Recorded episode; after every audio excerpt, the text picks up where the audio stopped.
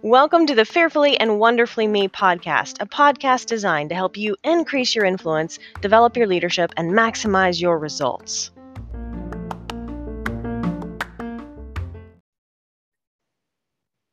Hello, everyone. Welcome to today's podcast on the leadership myth.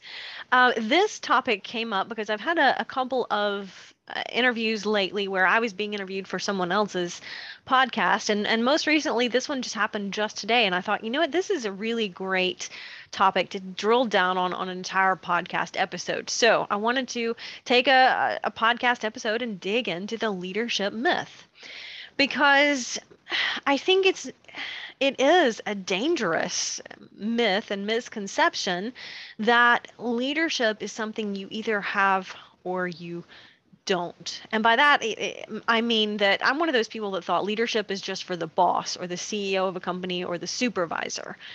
Right. And uh, it's Warren Bennis. I want to share a quote with you from Warren Bennis. He says, The most dangerous leadership myth is that leaders are born, that there is a genetic factor to leadership. Because if you just assume that leadership is a genetic factor and you either have it or you don't, then you're never going to develop that. And in truth, leadership is influence, right? John Maxwell said leadership is influence, nothing more, nothing less. And so it's so important for us to realize that if we don't feel like we are just naturally gifted in leadership, it's absolutely something that we can develop. And the reason this came up today, and, I was um, doing an interview with um, a lady from the Netherlands, and we were we were talking about leadership and influence specifically for women. And i made this statement and i've said this before in my books i talk about it leadership gems for women 30 characteristics of very successful women. Um, when it comes to leadership and influence women have a natural advantage there because women by nature are a little more nurturing a little more relational it's just simply a fact that that we tend to be a little more relationship oriented and than than men do. Now, the reason that's an advantage is because if leadership is influence, influence is determined by relationships. If you don't know me, you are and I don't have a relationship with you, you're not going to trust me and then I can't influence you at a very high level. Right? True authentic influence not influence based on authority or a title or position or rank but but true authentic influence between individuals is based on relationships and women tend to be a little better at building the relationship than men do. That's just a fact. It's it's really not a, a, feminist statement. I I just recognize that men and women have different leadership styles, and women can, you know, learn to to leverage that natural inclination toward nurturing and relationships, and it can be a huge advantage when it comes to influence. Now, the key there is that because we tend to be a little more relationship oriented, we also have to balance that with getting results in the organization, right? Because if you're in an organization in a professional setting as a leader you have to get results for the organization. That's part of the mission. And if you're not effective at doing that then you're ineffective at at that role right? So it doesn't matter if you love everybody but if you can't get the work done that's not going to be effective leadership style and vice versa. If you are a hard and fast dictator manager you know oversight um, uh, what's it called? Supervising where you want to you know micromanage everybody and everything the work might get done but you're losing so much pro- productivity and synergy and engagement from the team members if you're not balancing that with the relationships right? With caring about people and so, there again, women tend to have a, a, more natural inclination towards building the relationships. We just have to balance that with getting the results. So, leadership being a gen- genetic trait is a dangerous myth because, there again, I'm one of those people who didn't realize early on in my career that leadership is something everybody can have, right? If leadership is influence, all of us can learn to develop that skill all of us can work on improving our relationships and our ability to connect with people and build better relationships and influence people at a higher level. I've talked before about um, John Maxwell's book, The Five Levels of Leadership. And Mike and I are certified to teach a lot of John Maxwell's um, programs and content.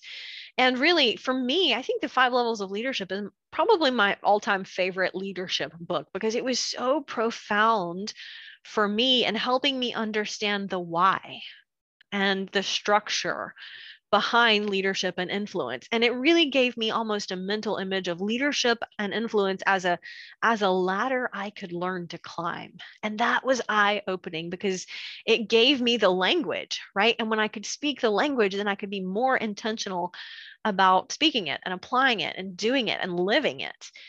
And i really just saw a phenomenal increase in my ability to influence people once I started applying those principles to my life, personally and professionally, right? Influence is absolutely something we want in the professional environment, but I guarantee you, if you are a work from home mom or a stay at home mom or just a full time mom, you want to influence your kids. You want to influence your spouse, right? You want to influence your kids to make better choices in life. So, influence is something that affects us in all dimensions of our life. It affects us in our community, it affects us at work. Obviously, we want to have more influence with the people we work for. We want to, and with, we want to influence our boss, we want to influence our team members. You know, influence is so incredibly dynamic. And the thing is, every single one of us want more of it, right? We all have some influence, but all of us want more of it. It's just human that since the moment we are born, we start wanting to influence the world around us. We start wanting to affect the world around us. That's why a baby starts to cry, right? They're hungry or they're uncomfortable or they need comforting. They're trying to influence somebody to do something. And they, you know, we as humans learn that at an incredibly young age. Somebody cries, somebody, or if I cry, somebody picks me up, somebody gives me a bottle, right? And so we learn that response is um, directly you know linked with an action. And so we realize intuitively we can influence the world around us. And this can this can be an incredibly valuable skill as we get older when used appropriately when used effectively.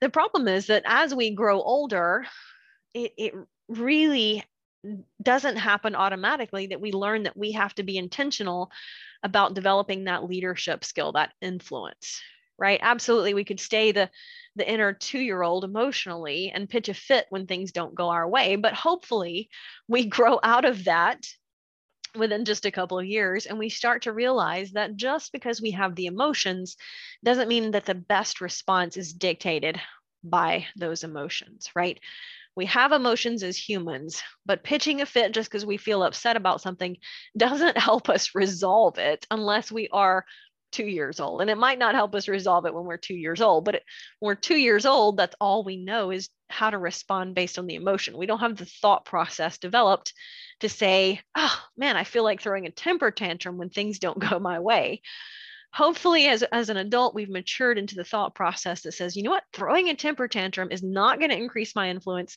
It's not going to increase my opportunities. It's not going to increase or improve my circumstances. Let me figure out a better response right? That's a learned um, skill that absolutely we can develop. So back to that leadership myth. I think it's important to remember that because absolutely there are people who are maybe naturally a little more inclined toward connecting with people. And that's a you know again that's an asset when it comes to influence. I always said mac is just a very gifted naturally influencer. He just has a knack with connecting with people. And i've learned an incredible amount from from watching that. Um, and i you know for many years i thought well i'm not that way. So therefore i can't be really great at influence but, uh, you know, like anything, when we work to develop a skill, we can get better at it. And so on the podcast interview I was doing today, I talked about how after I left home um, and, you know, coming out of an abusive situation and very uh, under socialized, I guess, right? We didn't go to school we didn't go to church i didn't have a lot of social ex- experiences or opportunities growing up and so it's not really that i was introverted i just really didn't know how to communicate with people.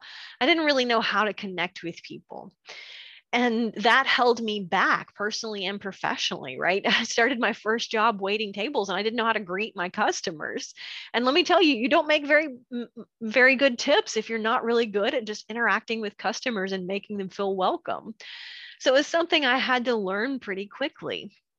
But you know today when i tell people that you know 20 something years ago i was really bad at communicating and connecting with people and i had poor communication skills and and uh, even the lady i was talking to today she was like wow that's amazing because you you know you talk now for a living right? You you seem to be good at communicating and i just you know to me i just say that that shows that any one of us have potential to develop and and change and that's a transformation right? You're seeing me now after 20 plus years of work and development on myself and and i'm you know i'm glad that i've been able to improve on that to the point that that most people have a hard time con- conceiving of a me who is very quiet and there again not necessarily introverted just just not sure how to interact at large with the world around her. And, you know, there again, it's just a, an example, right? I'm living proof of someone who's applied these principles to my life, to my circumstances, and I've gotten results. And that's why I get excited about talking about them because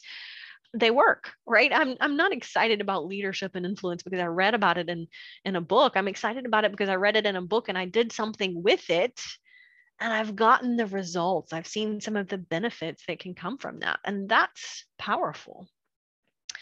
You know, Mac and I use the example that leadership principles are much like gravity. Even if you don't know what gravity is, you don't believe in gravity, you would tell me that there's no such thing as gravity. But if you walk off of the roof of this building or this house, you would be subject to gravity, right? Gravity is a principle. You would fall, gravity would apply.